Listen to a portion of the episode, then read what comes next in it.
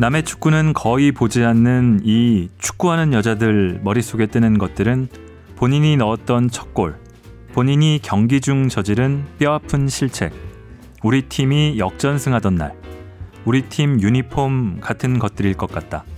그 속에는 오직 나 자신, 내가 속한 팀만이 있다. 축구와 관련해서 자신에게서 비롯되는 자신의 몸에 새겨진 경험들로만 꽉 채워져 있는 여자들.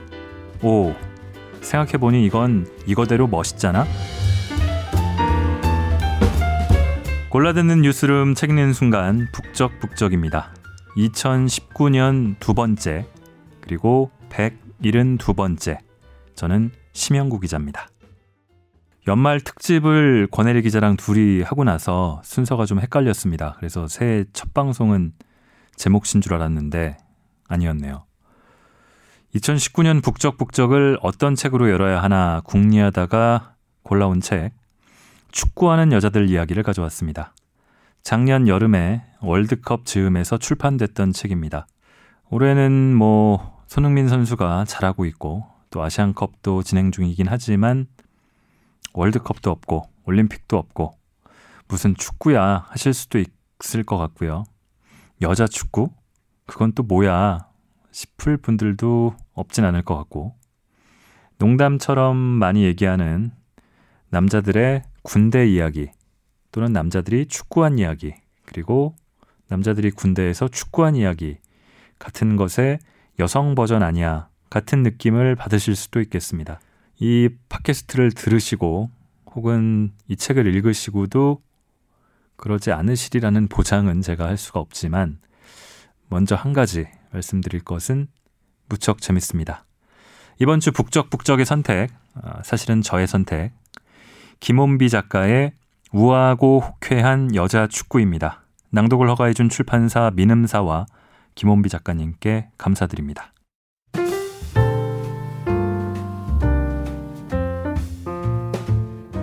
당신의 북적. 제가 지은 이름이지만 이름이 입에 착착 붙는데요. 자, 댓글 보내주신 분들 소개해드리겠습니다. 지난번 팟캐스트 이후에 댓글들인데요. 징글이란 아이디를 쓰시는 분, 북적북적 덕분에 제노사이드를 사서 하루 만에 다 읽었네요. 재미있는 소설책도 계속 소개해주세요.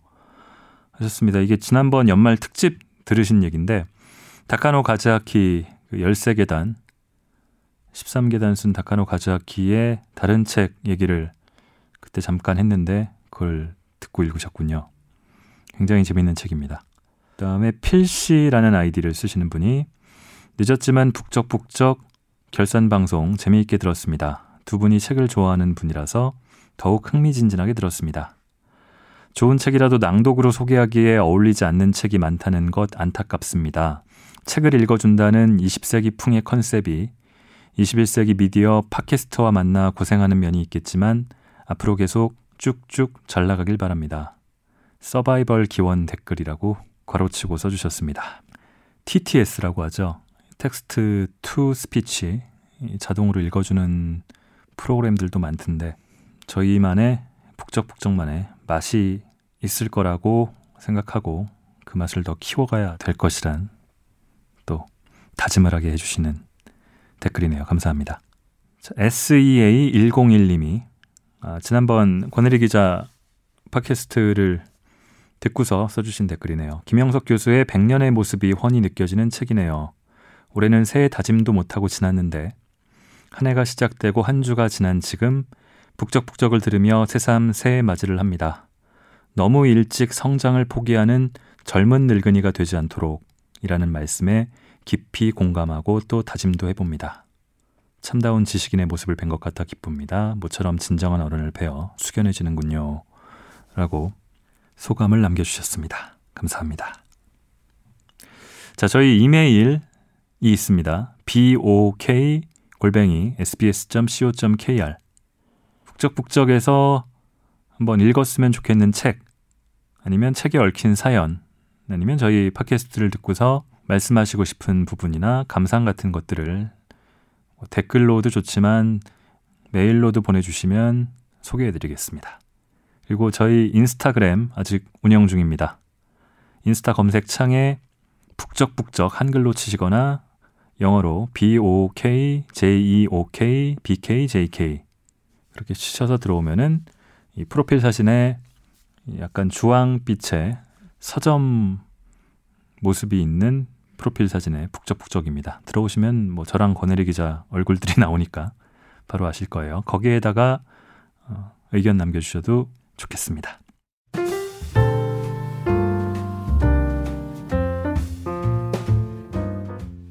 자, 다시 오늘의 책으로 돌아왔습니다. 우아하고 호쾌한 여자 축구. 제목이 왜 저래 하는 분들도 아마 있겠지만 바로 우아하고 감상적인 일본 야구를 떠올리는 분들도 있을 겁니다. 저도 읽은 지가 오래돼서 찾아봤더니 다카시 게니치로라는 분의 소설이었어요. 야구라는 게 사라진 미래를 배경으로 각자의 방식으로 야구라는 모호하면서도 아련한 어떤 것을 쫓는 사람들의 이야기, 단편 7편을 모은 형식의 소설인데 야구를 소재로는 했지만 실은 문학과 인생에 대한 질문을 던지는 소설이었던 기억이 있습니다. 그 이름을 차용한 이 우아하고 호쾌한 여자 축구는 어떤 책일까요? 프롤로그부터 읽겠습니다.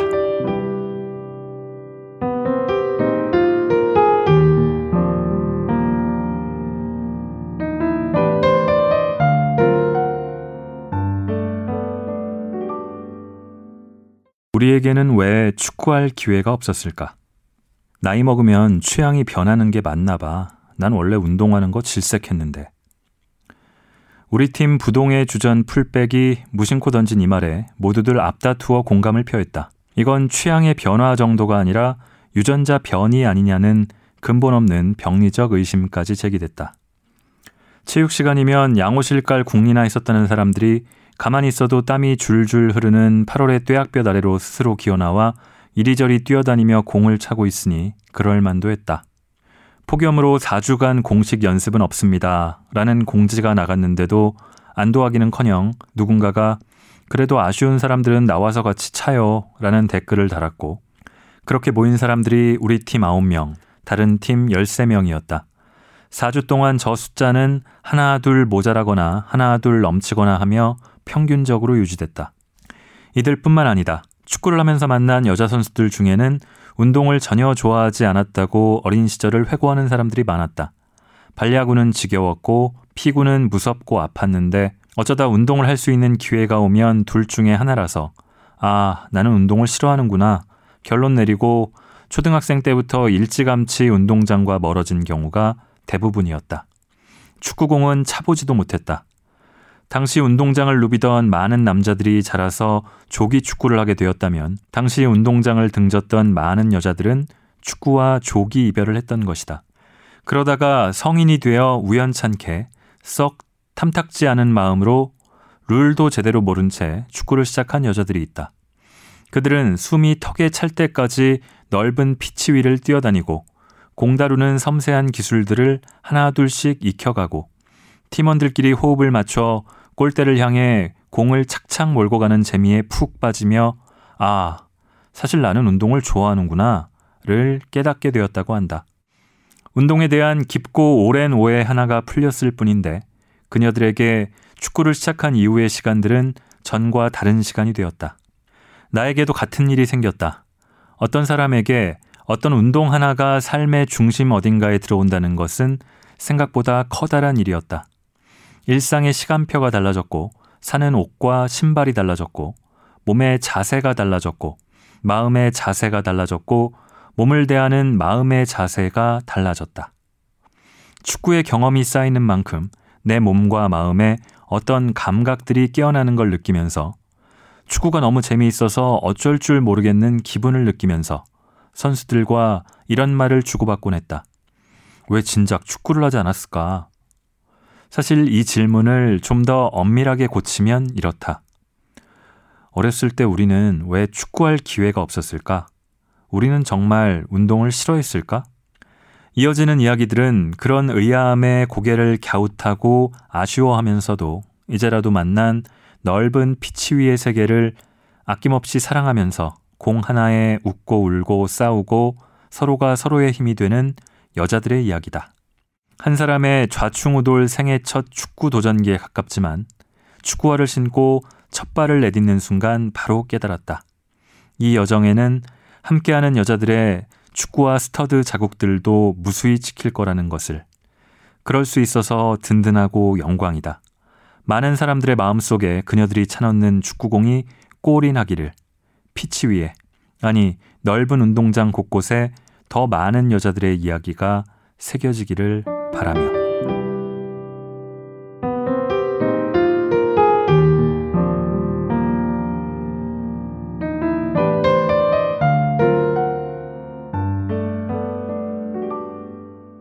저는 남성이지만 꽤 공감이 갔습니다. 어, 저도 운동하는 거, 땀 흘리는 거 되게 싫어하거든요.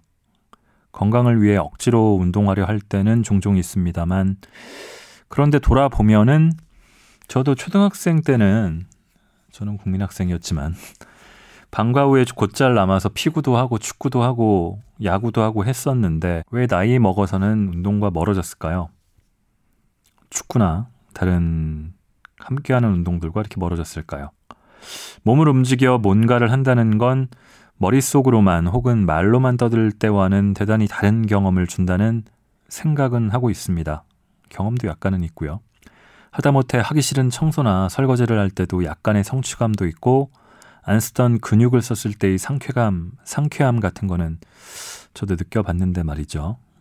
이 책은 방금 읽었던 프롤로그와 마지막에 에필로그 그리고 사이에 15개의 장으로 구성되어 있습니다. 각 장의 제목은 축구용어로 되어 있습니다. 인사이드 킥, step over, 로빙 슛, 아웃사이드 드리블, 월 패스 등등. 자, 앞에서부터 순서대로 몇 편을 읽어보겠습니다.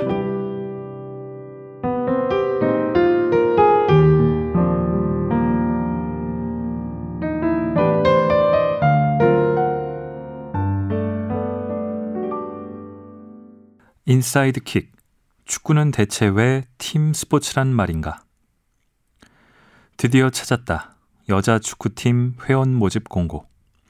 2년 전부터 틈틈이 인터넷을 뒤져봤지만 찾기 쉽지 않았고 어쩌다 찾은 팀은 축구를 정식으로 배워본 적 없는 나 같은 사람을 원하지 않았다. 이번엔 달랐다. 공고의 끄트머리에서 초보자도 환영합니다. 라는 문장이 나를 보고 방긋방긋 웃고 있었던 것이다. 마침 딱 하루 남은 모집 마감 날짜도 들뜬 날을 한껏 부추겼다. 마트에서도 유독 마감 임박 세일 마케팅에 너무나도 쉽게 걸려드는 나답게 덜컥 전화부터 했다. 아유, 괜찮아요. 일단 한번 와보시라니까요. 와보세요, 일단. 수학이 너머의 남자. 그러니까 내가 나중에 감독님이라고 부르게 될 이 사람은 자꾸 일단 와보면 된다고 했다. 공고에는 분명히 지원하고 나서 2주 후에 합격 여부를 알려주겠다고 되어 있었다. 그래서 일단 지원부터 하고 나서 마음의 준비를 할 2주를 벌어놓을 속셈이었는데 그냥 여기서 합격이고 당장 며칠 후 훈련부터 합류하라고 해서 당황했다. 네? 아니, 그건 너무 급한데. 라고 말끝을 흐리는 내게 스포츠에 급하고 안 급하고는 없습니다. 빠르고 안 빠르고만 있을 뿐. 을 침대는 가구가 아닙니다. 과학입니다. 같은 톤으로 일축하는 것을 시작으로 뭔가 질문을 던지면 이분 참 별걸 다 물으시네 하고 말하는 듯한 너털 웃음을 터뜨리며 자꾸 일단 와보라고만 했다. 그의 일단은 나의 일단을 완전히 압도했고 마트에서도 판매 사원이 한 번 밀어붙이기 시작하면 너무나도 쉽게 무너지는 나답게 그렇다. 내가 바로 이 동네 마트의 호구다. 어어 어 하다가 결국 토요일 훈련에 나가기로 약속을 하고 말았다. 오늘이 월요일이니까 뭐야 5일 후네. 근데 나 드디어 축구하는 거야? 이렇게 됐뜸? 뭐가 뭔지 모르겠지만 그래 어쨌든 나 축구한다. 라고 양팔을 치켜들며 환호하려는 찰나 경험해보지 못한 세계로 들어간다는 두려움이 팔을 꽉 붙잡았다. 한 주 내내 그랬다. 축구화와 축구 양말을 사며 아, 이걸 신고 이제 진짜 뛰겠구나 싶어 벅찬 기분으로 집에 돌아왔지만 막상 물건에 붙어 있는 태그를 떼려고 하면 아직 어떻게 될지 모르는 거니까 라는 생각이 기습해와 만일의 환불을 위해 그냥 놓아두는 시기였다. 이렇게 갈팡질팡하는 기분은 날짜가 다가올수록 심해졌고 급기야 첫 훈련 전날이자 예보에 없던 비가 추적추적 내리던 저녁 중국집에서 빼갈과 탕수육을 앞에 놓고 축구는 대체 왜 팀 스포츠인 것인가? 라는 축구에 대한 존재론적 질문을 던지며 철학적 상념에 빠졌다기보다는 저런 하나만한 소리를 연거푸 뱉으며 비탄에 잠기기에 이르렀다. 그렇게 축구가 하고 싶으면서도 축구화에 붙은 태그도 선뜻 떼지 못하며 망설이는 가장 큰, 아니 거의 유일한 이유는 바로 팀에 들어가야 한다는 사실이었다. 나는 낯을 굉장히 가리는 편이라 낯선 사람 만나는 것을 평균 이상으로 힘들어하고 여러 사람과 호흡을 맞춰야 하는 종류의 일도 그다지 좋아하지 않는다. 단체라는 건 생각만 해도 머릿속이 와글와글 거리는 느낌이다. 학부 때 영화를 전공했다. 2학년까지 연출, 촬영, 편집, 시나리오, 조명, 사운드를 두루 배우고 단편 영화 두 편을 찍은 뒤 3학년부터는 분야를 선택해 심화 교육을 받는 시스템이었다. 감독이 되고 싶어 이 학교에 온 사람들이 대부분이라 열의 일곱은 연출을 전공으로 선택하지만 나는 편집을 택했다. 기본적으로 편집은 매력적인 작업이다. 컷 길이를 어떻게 조절하는지, 어떤 순서로 어떻게 이어붙이는지에 따라 영화의 느낌이, 심지어 내용까지 전혀 달라진다. 나는 내 손끝에서 이런 일들이 벌어지는 것을 정말 사랑했다. 그러나 사람들이 북적이는 영화 현장에 갈 필요 없이 편집실에 틀어박혀 혼자 할 수 있는 작업이라는 점에 비할 바는 아니었다. 감독과 만나 논의하는 시간이 있긴 하지만 편집은 고독과의 싸움이라 불릴 정도로 혼자 작업하는 시간이 절대적이었다. 하지만 난 고독과 싸운 적이 없었다. 아니, 그렇게 편하고 조용한 애하고 대체 왜 싸우지? 그렇다고 내가 사회생활 파탄자인 것은 아니다. 필요하면 협업도 잘하고 낯선 사람에게 말도 잘 붙인다. 많은 사람들이 외향적인 사람이라고 오해할 정도로. 하지만 그런 순간 내 속을 들여다보자면 프로젝트 마감 2시간 전만큼이나 정신이 없다. 빨리 혼자가 되고 싶다는 욕구를 꾹꾹 누르느라. 저 일말의 욕구가 이 꼬리 끝에라도 묻어날까 숨기느라. 있는 사회성 없는 사회성 싹싹 긁어 모으느라 신경이 계속 돌아가고 에너지가 여기저기로 옮겨다니며 풀 가동 중이다. 그런 시간을 겪고 나면 그 두 배의 시간만큼은 혼자 쉬어줘야 한다. one social time당 two 혼자 time. 게다가 운동은 사람들과 몸과 몸을 맞대어가며 호흡을 맞춰야 하는 굉장히 밀착적인 단체 행동 아닌가. 그렇게 밀착하게 될 사람들이 어떤 성향인지, 어떤 분위기인지, 그래서 어떤 마음의 준비를 해가야 하는 것인지 가늠할 만한 정보가 거의 없었다. 하나 짐작한다면 다른 단체 스포츠 팀들 돌아가는 걸로 미뤄보건데 소위 말하는 정치적 올바름에 다소 둔감할 분위기일 확률이 높다는 정도? 사실 이건 한국 사회 일반의 분위기이기도 한데 특히 어떤 집단에서 필요로 하는 효율성과 정치적 올바름이 부딪힐 때 후자가 전자에 당연히 자리를 내줘야 하며 그게 그 집단이 매끄럽게 제대로 돌아가는 길이라고 여기는 사람들이 많아서인 것 같다. 그런 사람들이 무조건적 협력을 강조하면서 자주 쓰는 표현이 우리는 한 배에 탔다. 우리는 한 팀의 선수들이다. 인데 지금 내가 하려는 게 바로 그 한 팀으로 들어가는 것이다. 나는 정말 축구를 하고 싶었다. 하지만 사람들이랑 같이 하는 것은 두렵고 싫었다. 축구는 대체 왜 팀 스포츠인가? 한 팀에 11명이라니 그렇게 많은 사람들이 모여야 할 필요가 있을까? 난 이런 성격인 주제에 왜 하필 축구를 좋아하는 걸까? 수영이나 탁구, 하다못해 펜싱 같은 걸 좋아했다면 나았을 텐데. 첫 훈련을 몇 시간 앞둔 저녁, 빼갈에 탕수육을 먹으며 이런 생각들에 빠져 있었던 것이다. 당일 아침에는 더 가관이었다. 감기 기운이 있는 것 같은데? 오늘 공기가 별로 안 좋은 것 같은데? 어떻게든 몸속에서 감기 바이러스를 공기 속에서 미세먼지를 찾아내려고 눈에 불을 켰지만 실패했고, 없어도 있다고 우기고 안 가면 그만인데, 그렇게는 또 못하고, 마침내 처음으로 유치원에 가는 아이 같은 불안을 안고 떨어지지 않는 발걸음을 옮겨 축구장을 향해 터벅터벅 걸어갔다. 그래도 저 멀리 인조잔디가 푸르게 깔린 구장이 눈에 들어왔을 때는 마음 한 구석 조명탑에 팥 타고 불이 들어온 것 같았다. 눈앞이 탁 트이고 마음이 환해지는 기분. 여전히 어딘가 떠돌고 있는 불안을 잠시 덮은 설렘. 집을 나선 이후 처음으로 피식 웃었다. 잔디와 그 위에 하얗게 그려진 라인만 보면 반사적으로 가슴이 뛴다. 게다가 저 라인은 축구 경기를 보러 가서 관중석에서 지켜봐 왔던 지켜볼 수밖에 없었던 라인이 아닌 내 이 두 발로 직접 밟아볼 수 있는 라인이다. 밟고 싶다고 생각하는 순간 비로소 어깨가 쫙 펴졌다. 김원비 씨죠? 제각기 몸을 풀거나 담소를 나누고 있는 사람들을 보고서 누구한테 어떻게 말을 붙여야 하나 고민하던 찰나 한 남자가 다가와 아른 체를 했다. 일단 한번 와보시라니까요.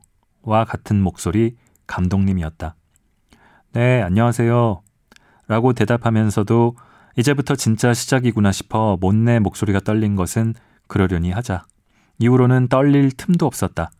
감독님에게 이끌려 둥그렇게 둘러선 팀원들 앞에서 자기소개를 했고 팀원들도 돌아가며 짧게 소개와 환영의 말을 해주었으며 다 같이 짧게 구호를 세 번 외치고는 두 줄로 서서 경기장 주변 트랙을 따라 뛰었다.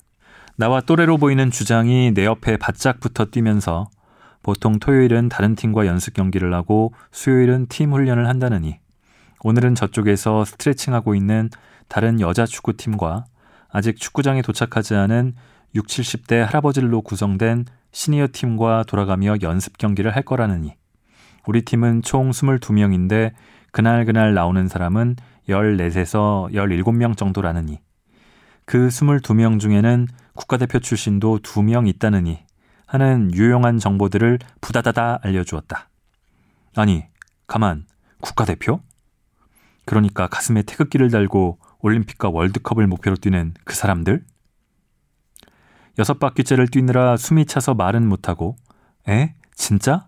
라는 표정을 지어 보였더니 주장이 그 두 명이 누군지는 게임 뛰는 거 보면 바로 알게 될 거라며 의미심장한 웃음을 지었다. 그 중 하나가 나야 나. 라는 메시지가 매우 명확한 웃음이라는 점이 인상적이었다. 스트레칭이 끝나자 감독님이 시합에 뛸 선수 11명을 지명했다. 나를 포함하여 남은 4명은 구장 한쪽에서 인사이드 킥 연습을 하라는 지시를 받았다. 주장이 인사이드 킥 하는 법을 속성으로 알려주고는 나게 운동장으로 달려들어갔다.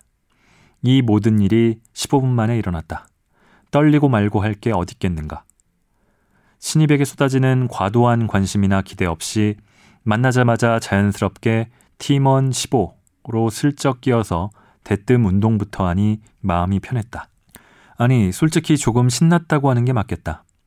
이렇게 두 줄 맞춰 운동장 몇 바퀴 도는 걸 고등학교 졸업 이후 해본 적이 있던가? 15년 만에 돌아온 체육 시간. 곧 경기가 시작됐고 나의 인생 첫 축구 훈련도 시작됐다. 인사이드 킥은 가장 기본적인 킥으로 발의 안쪽 면으로 공을 차는 것이다.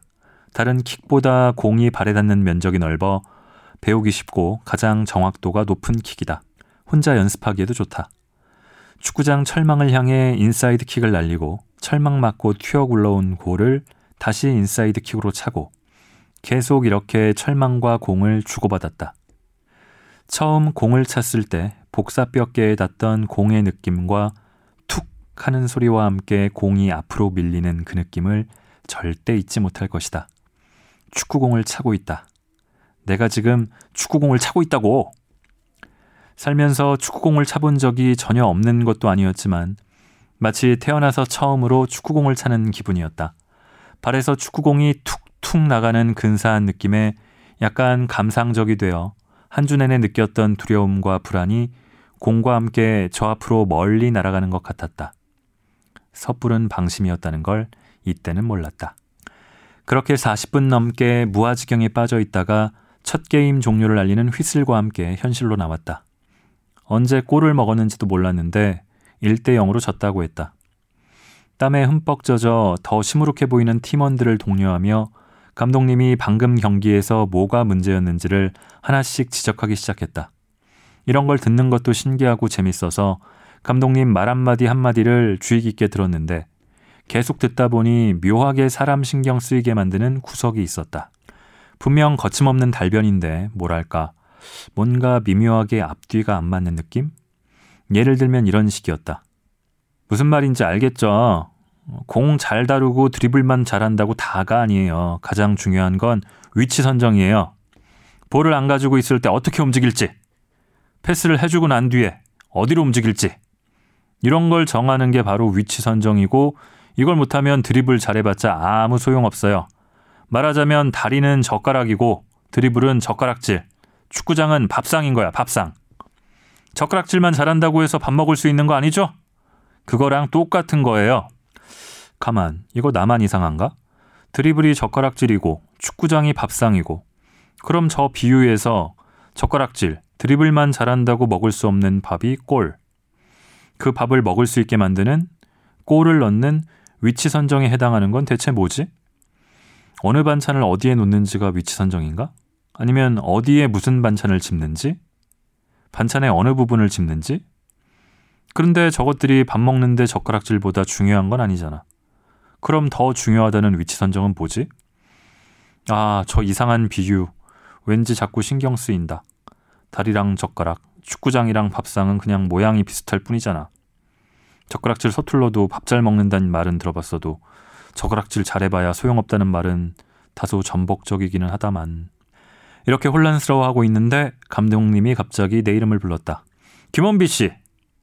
근본도 없는 젓가락론에 대해 미심쩍어하는 기색이 일겼나 싶어 뜨끔했던 내 입에서 필요 이상으로 씩씩한 대답이 튀어나갔다. 네! 이번 게임은 혼비 씨도 뛰어요. 에? 은경 씨한테 시합용 조끼 받아서 은경 씨 위치로 가시면 돼요. 네? 시합이요? 이제 입단한 지 1시간 10분 지났는데? 인사이드 킥 빼고는 배운 것도 없는데? 축구 경기를 자주 보니까 룰이나 포지션에 대해 알고 있긴 하지만 감독님은 내가 그걸 아는지 모르는지 파악한 적도 없잖아요. 내가 축구를 손으로 공을 던져 골대 맞추는 운동이라고 생각하는 사람이면 어쩌려고 그래요? 하지만 아무도 이의를 제기하지 않았고 이미 시합용 형광색 조끼는 건네졌다. 내가 조끼를 받아들고 잠시 황망하게 서 있는 사이 10명의 선수들, 아니 10쌍의 젓가락들은 부지런히 밥상을 향해 걸어갔다.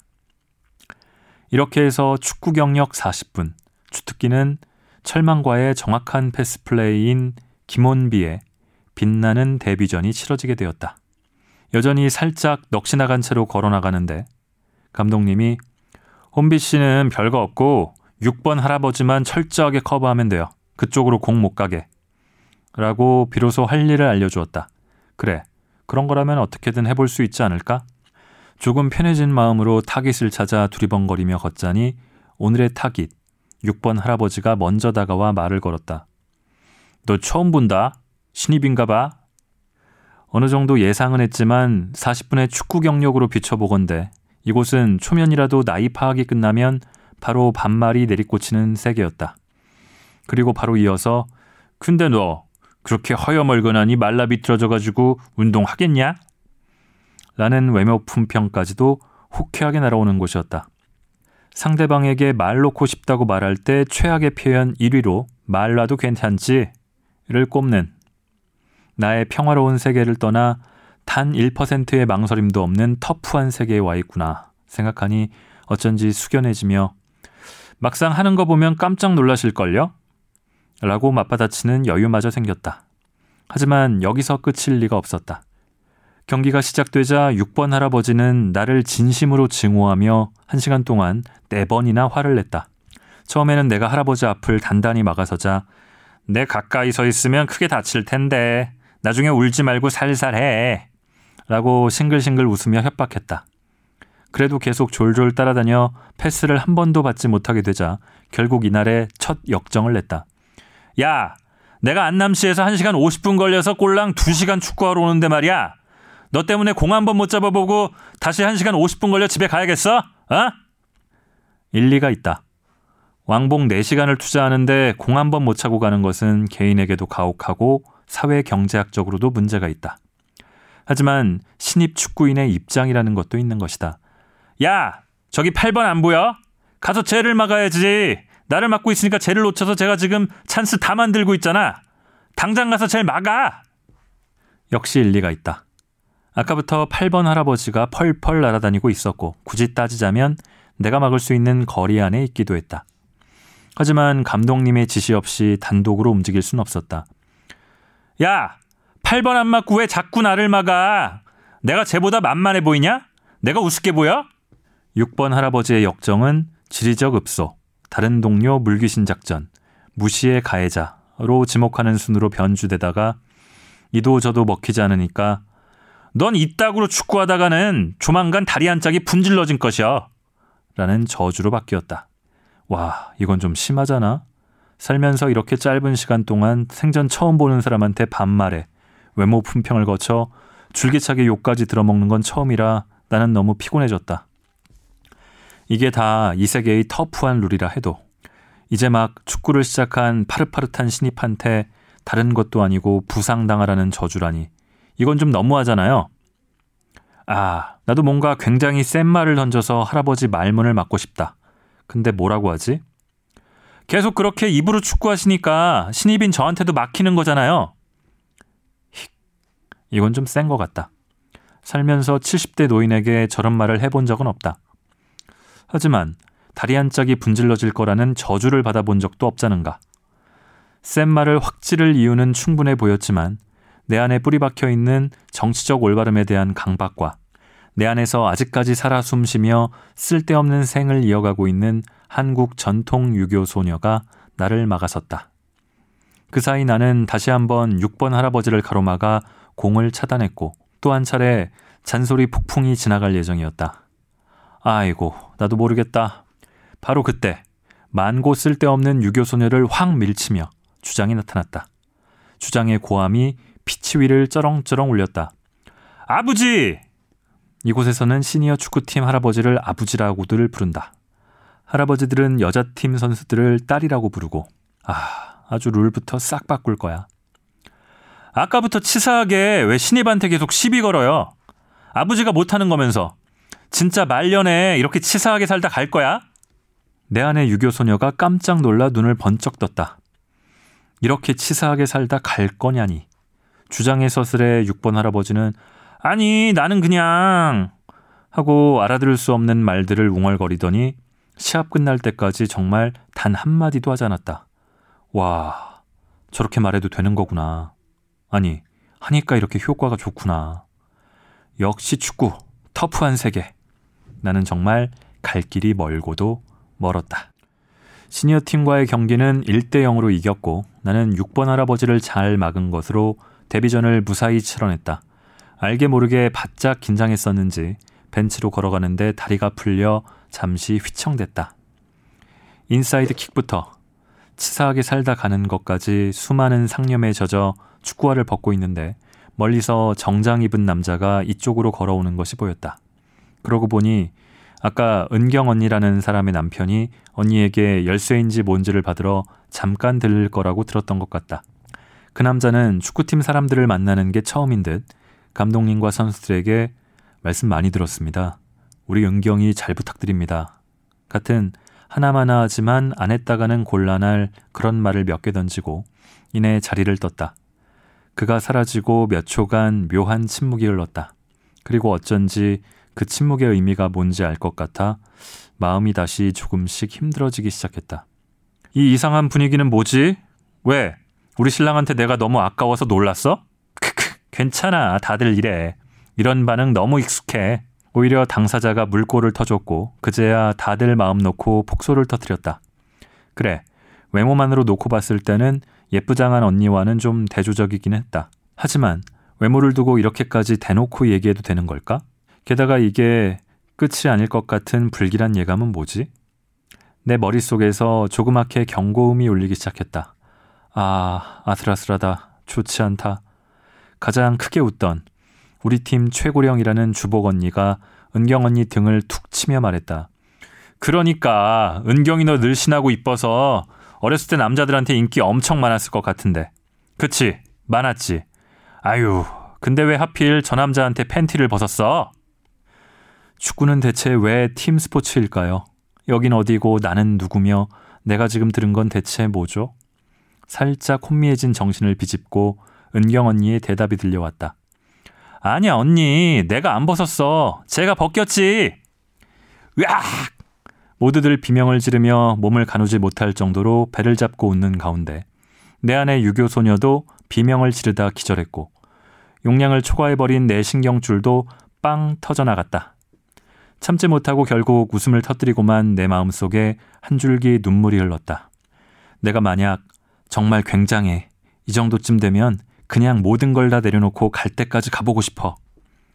하는 마음으로 축구를 계속하게 된다면 팬티 때문일 것이고 머리를 절레절레 흔들며 여기서 당장 축구를 접는다고 해도 팬티 때문일 것 같은 이 알 수 없는 기분.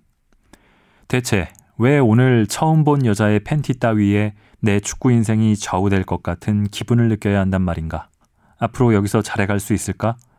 집에 하나 남아있는 축구 양말의 태그는 떼어야 하나 말아야 하나. 근데 위치 선정은 진짜 뭐였을까?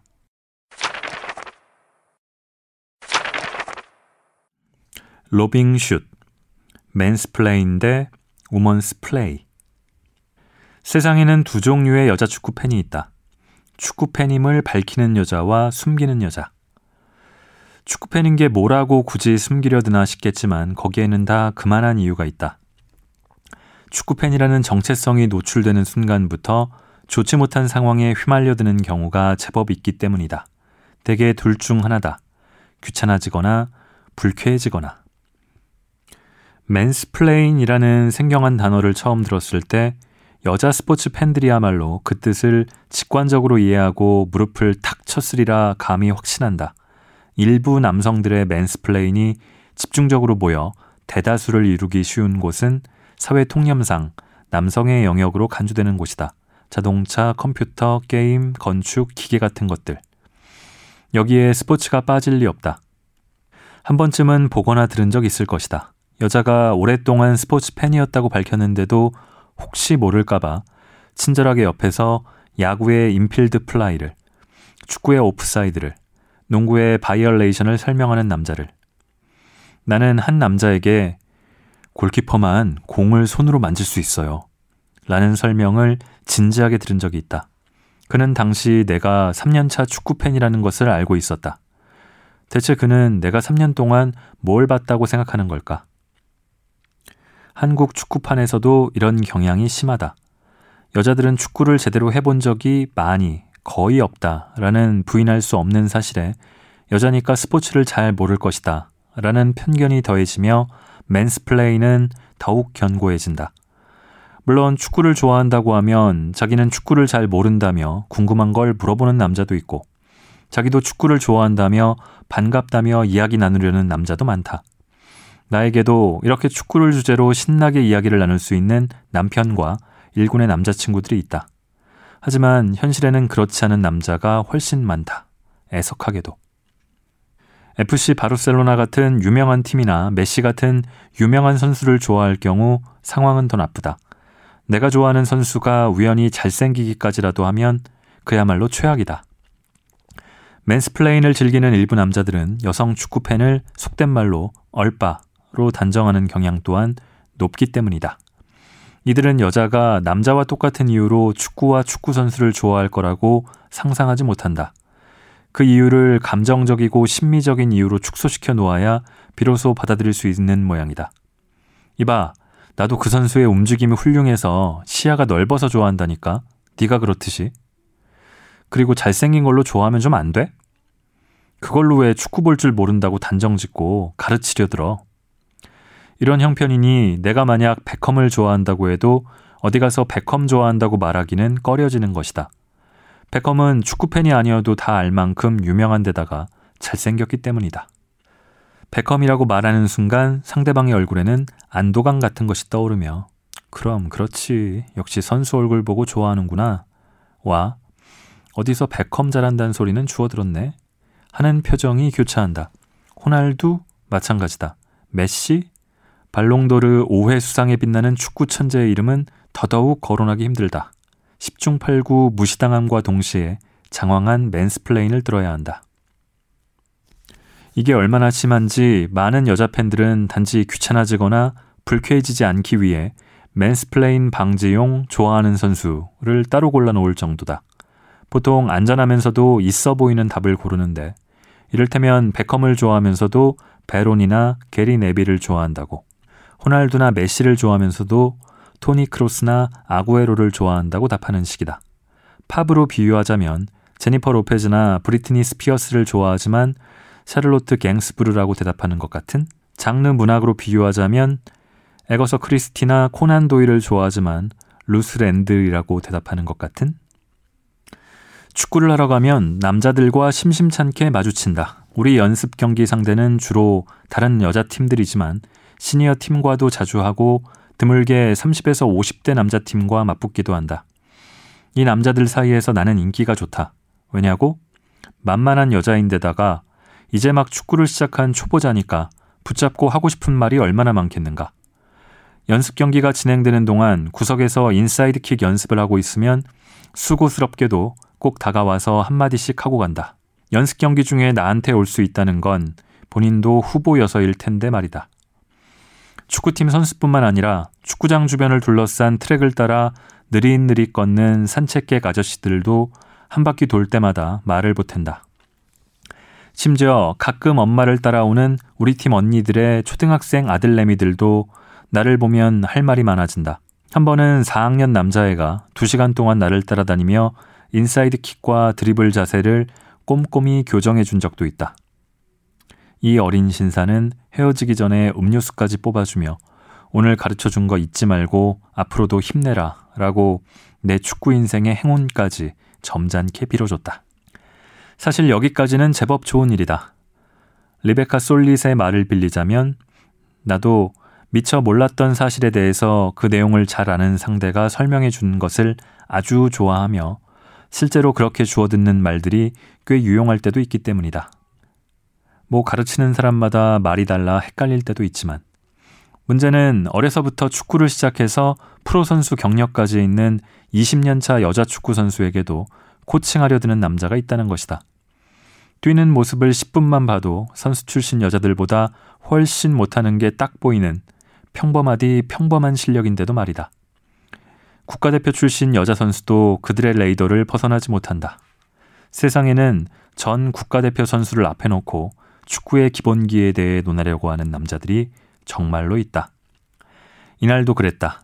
40대와 50대로 구성된 초면의 남자팀과 연습 시합을 하게 됐고 1대 0으로 우리 팀이 앞선 채 전반이 끝났다. 당연한 얘기지만 비슷한 나이대의 여자와 남자의 시합은 스피드나 파워 면에서 절대적으로 여자가 불리하다.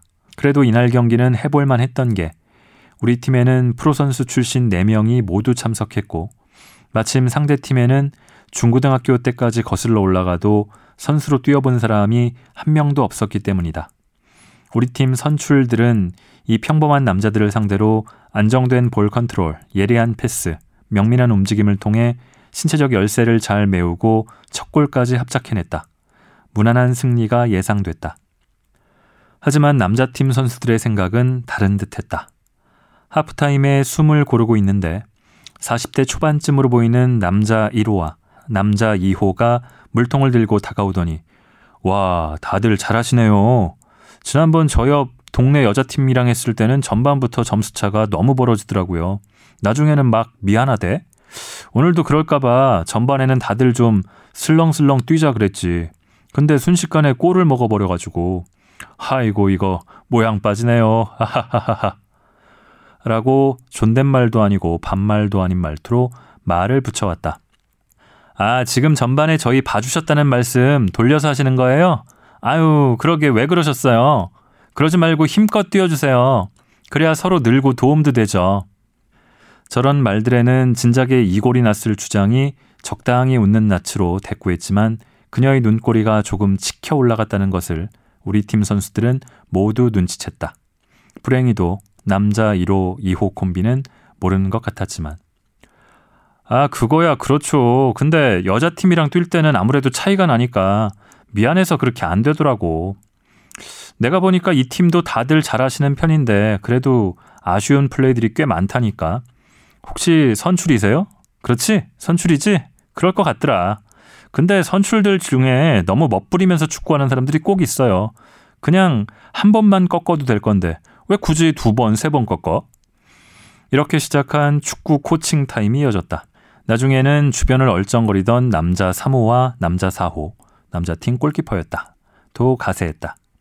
미드필더가 너무 소모적으로 움직이고 있다. 공중볼 경합을 너무 안 하는 경향이 있다. 누구는 드리블할 때 발이 어떻다. 누구는 패턴이 너무 읽힌다. 등등. 불쾌한 건 둘째치고 듣고 있기 민망해서 도망가고 싶었다. 단언컨대 입단 이래 제일 민망한 순간이 아니었을까. 그동안 지켜본 연습 시합만 해도 10수 경기는 되는데 이 팀의 실력은 끝에서 서너 번째 정도로밖에 안 보였고 특히 지금 이 4명은 날아오는 패스도 잘 못 받고 킥도 어정쩡하고 수비 가담도 늦고 골키퍼 펀칭은 불안하고 유독 우왕좌왕하던 선수들이었기에 더 그랬다. 아니 이분들이 여기서 이러고 계실 분들이 아닌데. 아 네네 알려주셔서 고마운데요. 그냥 저희끼리 조용히 쉬다가 들어갈 테니까 이제 그만하세요. 주장의 눈이 약간 더 치켜 올라갔다. 이번에는 남자들도 확연히 알아챘다. 아이고, 우리 주장님이 지적당하니까 기분이 좀 나쁘신가 보다. 에이, 그래도 도움되라고. 이렇게 얘기해 주는 건데 왜 뾰족하게 그래. 서로 늘고 도움되자면서요. 네, 근데 별 도움 안 될 것 같아서요. 저희끼리 그냥 쉴게요. 네, 참. 아가씨! 우리 주장이 축구장에서 제일 싫어하는 호칭이 나오고야 말았다. 주장이 뭐 그리 속이 좁아요, 이거. 우리가 아가씨들 개인을 공격하는 게 아니야. 이걸 감정적으로 받아들이면 안 되지. 선수들이. 아까 보니까 아가씨도 볼 찰 때 아저씨 우리 주장이 축구장에서 여간에서는 입에 올리지 않은 호칭도 나오고야 말았다. 죄송한데요. 저 축구 할 만큼 했어요. 국가대표도 했거든요. 그리고 여기 이 친구도 국가대표였고 저희도 충분히 다 아니까 저희는 저희가 알아서 할게요. 네? 주장의 서슬과 국가대표 출신이라는 말에 남자들이 잠시 멋쩍은 표정으로 말을 멈췄다. 조금 떨어져 앉아 있던 남자 5호가 그새 휴대전화로 검색했는지 오 여기 있다. 우와 주장님 잘하셨구나 하며 서 있는 남자들에게 다가와 화면을 보여줬다. 그래서 그들이 저쪽으로 조용히 사라졌을까? 그럴 리가. 최대한 선의로 해석해 주자면 아마 무안했을 테고 그래서 뭐라도 할 말을 더 찾아 아름답게 모양 빠지지 않게 대화를 마무리 짓고 싶었을 것이다. 그게 아니라면 그냥 한마디도 지지 않고 싶었나 보지. 뭐가 됐든 이런 시도는 상황을 더욱 악화시켰다. 아니 근데 남자들은 국가대표 정도 했으면 확 표가 나는데 여자들은 그렇지도 않네요. 그래서 몰라봤네. 미안합니다. 우리 주장님 이때보다 살 좀 더 붙으셨죠. 그래. 은퇴한 지 좀 되셨네. 은퇴하고 나서 자기 관리 꾸준히 하면서 실력 유지하기 굉장히 힘드실 텐데. 특히 여자들은 30대 넘어가면 일단 체력이 확 꺾이더라고. 혹시 운동 꾸준히 하고 계세요? 웨이트 같은 거. 안 하시면 소개시켜줄 좋은 트레이너 동생 하나 알거든요. 하시면 좋을 것 같은데. 경기 끝나고 명함 줄게요. 이 친구 잘해요. 다행인지 불행인지 심판의 호루라기 소리가 들려왔다. 후반전을 준비하기 위해 돌아가는 남자들 등에 대고 주장이 아저씨들, 후반 끝나고도 봐주느라 슬슬 뛰었다는 둥 구차한 말하지 마시고요. 제대로들 뛰세요. 네? 우리가 체면은 살려드릴게. 라고 으스스한 톤으로 으름장을 놓고는 선수들을 불러 모아 경기장으로 들어갔다. 오늘 경기 멤버에 포함되지 않은 나와 다른 4명의 선수들도 개인 연습을 하기 위해 축구장 한쪽 구석으로 발걸음을 옮겼다. 가는 길에 피치 위를 힐끗 보니 주장이 선수들에게 이런저런 지시를 내리고 있었다. 분노로 활활 타오른 채로. 아무래도 오늘 심상치 않다. 후반이 시작되었다. 어쩐지 자꾸 피치 위로 눈이 돌아가서 개인 연습에 잘 집중이 되지 않았는데 다른 4명도 자꾸 멈춰서서 경기를 훔쳐보는 게 다들 비슷한 마음인 모양이다. 양상은 전반과 비슷했다. 하지만 훨씬 거칠었다. 특히 남자 2호는 몸싸움 중에 우리 팀 총무 언니를 넘어뜨렸고 파울을 선언하는 심판을 향해 아 그냥 스친 건데 혼자 나가 떨어진 거예요. 아 진짜 여자들 엄살 더러워서 시합 못해 먹겠네. 라고 소리를 버럭 질렀다. 아니 치사하게 팔꿈치 쓰는 걸 내가 똑똑히 봤는데 오, 도리어 지가 항의를 하다니. 나야말로 어이가 없어서 혼자 나가 떨어질 뻔했네. 잠깐의 소란이 가라앉고 경기가 재개됐다. 총무 언니의 칼 같은 패스를 주장이 가볍게 받았다. 좋아. 앞에 공간도 비어 있고 이제 앞으로 쭉 전진하면 된다. 되는데 어? 희망이 가득한 벌판을 앞에 두고 주장이 굳이 왼쪽으로 몸을 트는 게 아닌가? 왜 그러지? 왜 뒤로 돌지?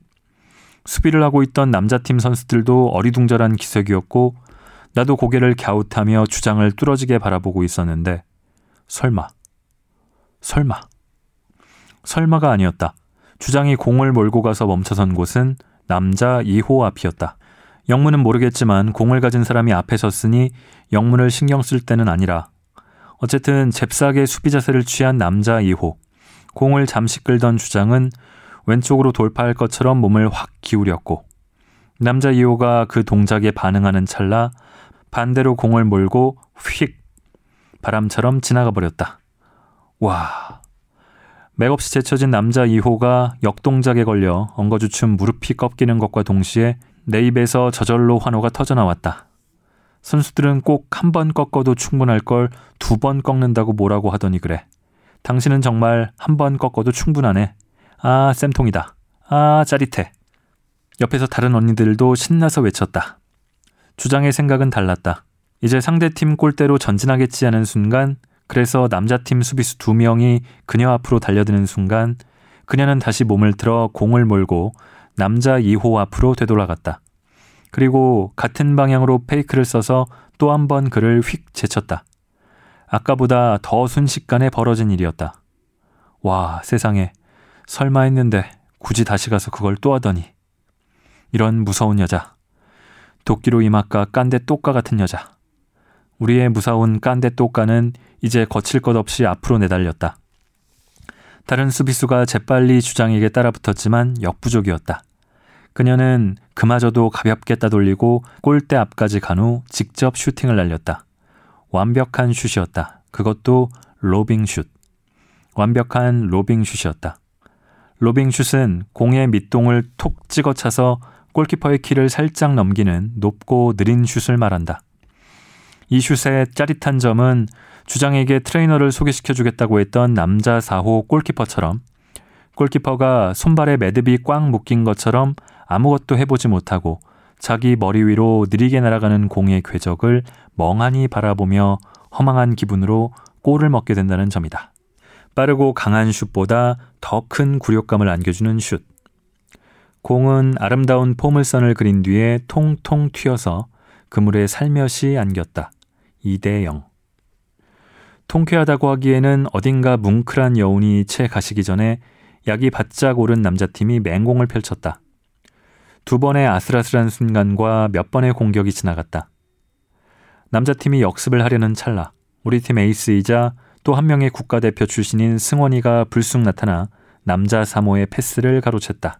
그리고 그녀도 골대가 아닌 남자 1호 앞으로 공을 몰고 갔다.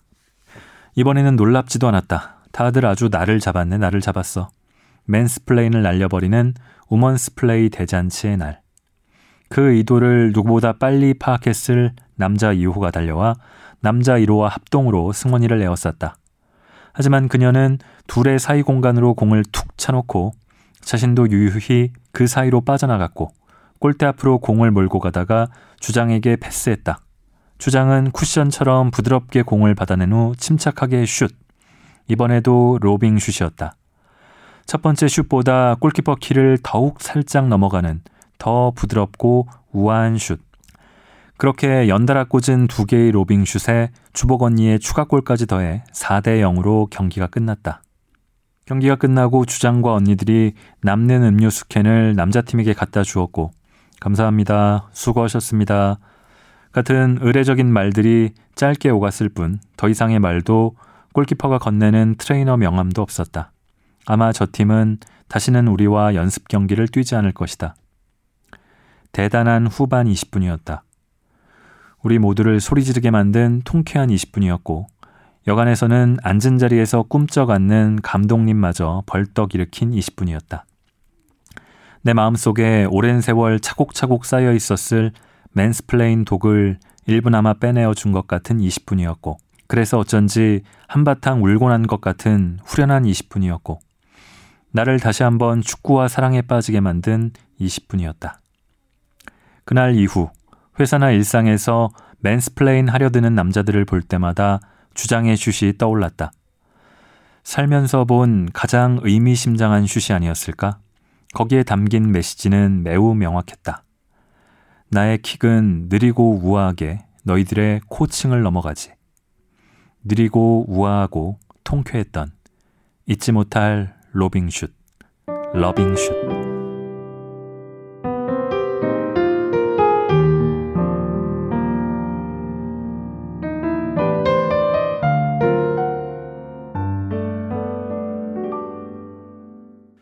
자, 이 책은 그렇게 처음 여자 축구팀에 들어가 축구하는 이야기로 쭉 흘러갑니다. 30대 여성인 이 김원비 작가가 전하는 팩트들도 대단히 흥미롭습니다. 선수가 아닌 일반 여성들이 만든 축구팀이 존재한다는 것에 일단 놀라고 또 전국 곳곳에 많고 많은 이들이 그 안에서 꽤 오랫동안 열정적으로 축구를 하고 있다는 것에서 놀라고요. 여자 축구 공식 대회도 있습니다. 저도 몰랐습니다. 여자 축구팀에는 4, 50대가 가장 많이 뛰고 있다는 점, 또 놀라운 점입니다. 제 주변에 있는 분들 중에는 그런 분들이 없는 것 같은데, 제가 모르고 있는 상황일 수도 있고요. 다른 세상을 내가 너무 좁은 세상에 살고 있는 건가 하는 듯한 생소함과 놀라움이 있습니다. 조금 전에 읽은 축구의 그 mansplain 어, 국가대표 출신들에게까지 코칭하려 하는 남자들을 볼 때는 절로 개저씨 같은 소리가 나오기도 하는데요. 근데 어찌 보면은 그런 걸 저도 어, 자연스럽게 생각하면서 살아온 게 아닌가 싶기도 하고요. 그런 것들에 일일이 맞서기보다는 자신의 삶을 살고 자기가 좋아하는 것을 더 열심히 적극적으로 하자. 자기 인생을 살자. 그런 메시지로 저는 이 책을 읽었습니다. 그러고 보니까 책 제목도 참 잘 지었네요. 우아하고 호쾌한 서로 대비되는 느낌이 좀 있고요. 여자와 축구 같은 경우도 저처럼 잘 모르는 사람은 그렇게 느끼는데 이 네 단어가 어우러지니까 입에 역시 착 붙습니다. 음, 이름을 빌려온 일본 소설의 이름보다도 이게 더 나은 것 같아요. 뭐 이런저런 생각을 저도 했는데 그렇다고 해서 제가 새해에 당장 무슨 어디 조기 축구회 같은 데 기웃거린다든지 사회인 야구 같은 거를 참가하겠다는 건 아니고요. 그런 생각을 좀 했습니다. 올해는 저도 제가 좋아하는 것에 것들 중에도 좀 더 몸을 쓰는데 시간을 내자.